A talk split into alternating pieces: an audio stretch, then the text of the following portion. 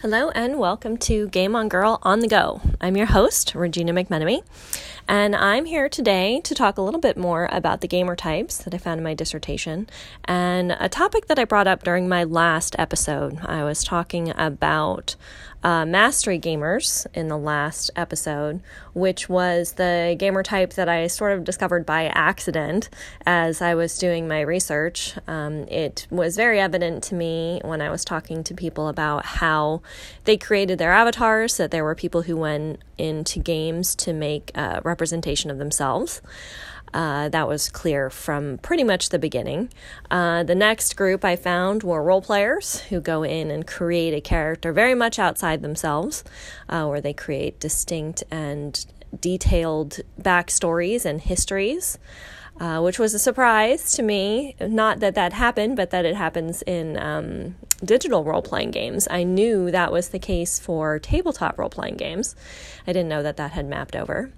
And the third category, when I was writing the dissertation, I called neutral because they didn't really fit into either one of those categories. My criteria for determining if you are a self gamer was you talked about your avatar in first person.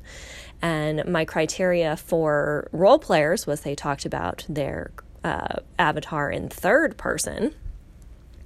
And neutral gamers as i called them at the time didn't would switch back and forth. There was no like clear distinction. They'd say me or my character kind of back and forth. There was no clear line.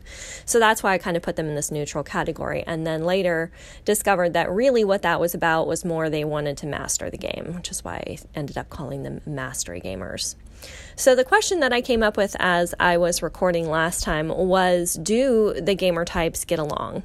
And the reason why I came up with that was I was talking about what it's like for me as primarily a self gamer, uh, sometimes playing with people in my board game group who are mastery players. And one of the games that I have gravitated away from playing really at all is the pandemic board game. And one of the reasons for that is I have two pretty pretty heavy duty, pretty strong, strategic gamers in my primary game group.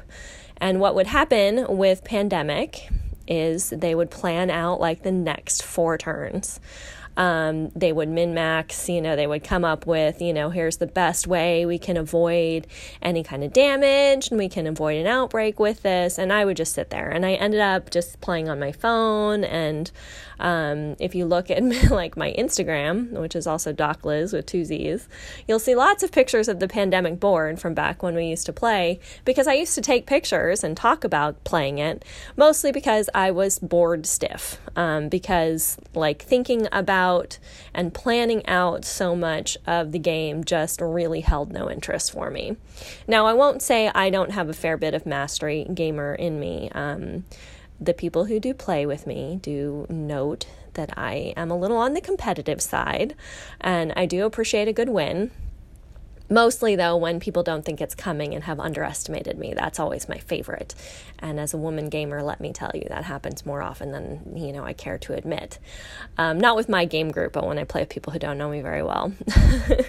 so, you know, it's not that I don't enjoy winning necessarily. I just don't enjoy planning it out to the degree where the engagement, my engagement with the game goes down significantly in that setup. Like, I just don't really enjoy planning out turn by turn in advance so that we can make sure that we beat the game.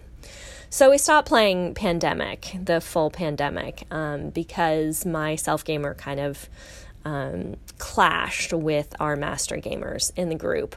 Um, and one of the things that is great about my game group is we want to make sure everybody's really enjoying the games that we're playing. So we know the games that people tend to like more, and we gravitate toward playing those style of games um, more because we can get along with each other. Uh, our friends bought Pandemic the Cure, which is a uh, tabletop dice game based on the original game, but it completely nullifies the let's plan out the next four moves because you cannot predict what's going to happen with dice. I mean, you can't completely predict the regular version of Pandemic either, but you can definitely control it to a degree um, that it just, like I said, became uninteresting for me. So, um, Pandemic the Cure with the dice, I mean, you don't know what resources you're going to have until somebody rolls their dice. Everybody has a different set of dice, everybody has different abilities, they're working as different characters and have different specialities that can help. Um, the you know the outbreak and help the management. You can also play with more people than you can play um, the regular pandemic, and that that switch for me from going from the game, the, the regular card based, you know, pandemic game, to the dice game where you couldn't control it as much made it so much more interesting. It stays in the moment. You have to stay on top of everything. You still have the collaboration. I love collaborative games. I love games where it's us against the, the game itself. I think those are fantastic. Um, but I just couldn't hang with like, let's plan so many turns out. So the cure removes all of that ability. Like you can't do anything until you know exactly what's uh, what dice have come up. So that made a big made a big shift. It also doesn't play as long. you don't play a game of Pandemic the Cure as long as you do Pandemic. Um, so that that's one sort of point of conflict I think that I've seen between the gamers, the gamer types, um, between primarily self gamers and master gamers, because I think that most of the conflict I've seen between gamer types comes from mastery and um, self gamers because there's just such a difference in approach and um, motivation for gaming. Um, there's also for um, for our group one of the things I do notice too is some of us tend to be a little bit more chatty and a little bit more social, and some of us aren't, and that ends up being a little bit of a conflict sometimes as well. So there are kind of different ways to to go about that. You know, where we we handle a lot of the social stuff. We try to do more at the start or when we take breaks to eat and things like that, and that manages to keep the mastery players a little bit more. Um, uh, okay with the socialization that tends to go on.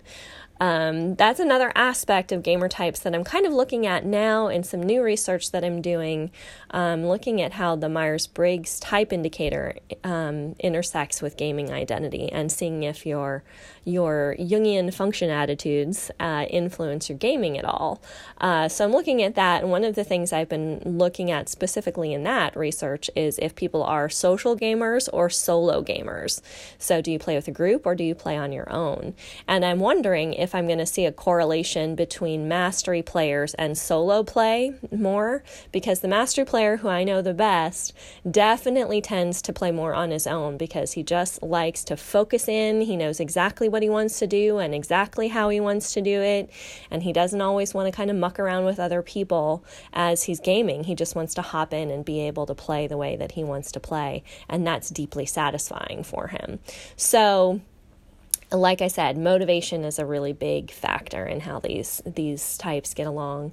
Um, I know uh, quite a few role players, um, and role players seem to be just as easy to get along with.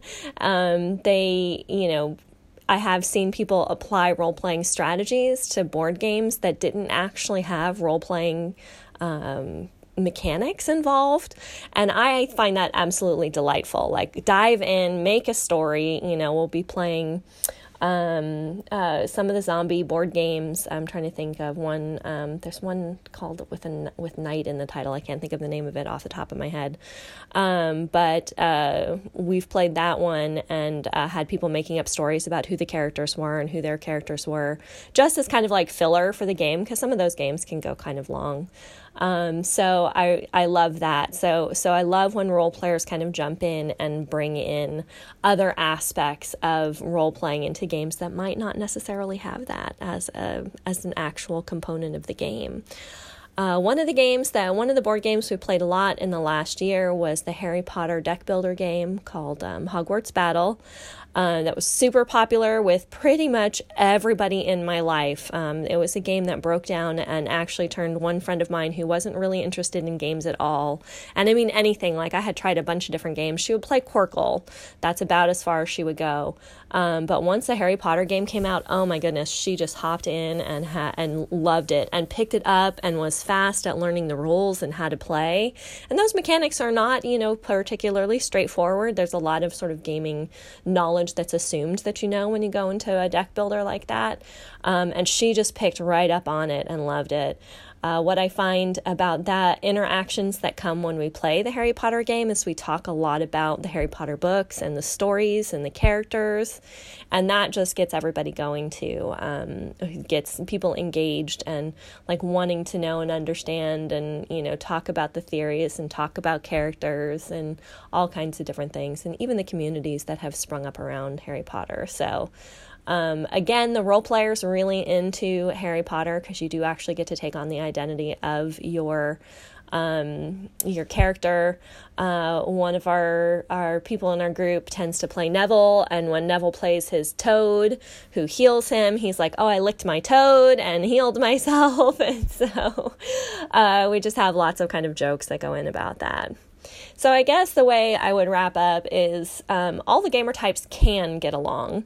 Um, you do find a little bit of conflict, um, primarily between self and mastery gamers, where, like I said, the motivation for playing is just so much different. Um, especially if self gamers tend to be more social gamers and less solo gamers, um, then they're wanting the social aspects of gaming, which mastery players are not often after as well. Uh, so, what are your experiences as you've been listening to this? Have you identified with um, self gamers, role players, mastery gamers? Do you tend to be more social when you game or more solo?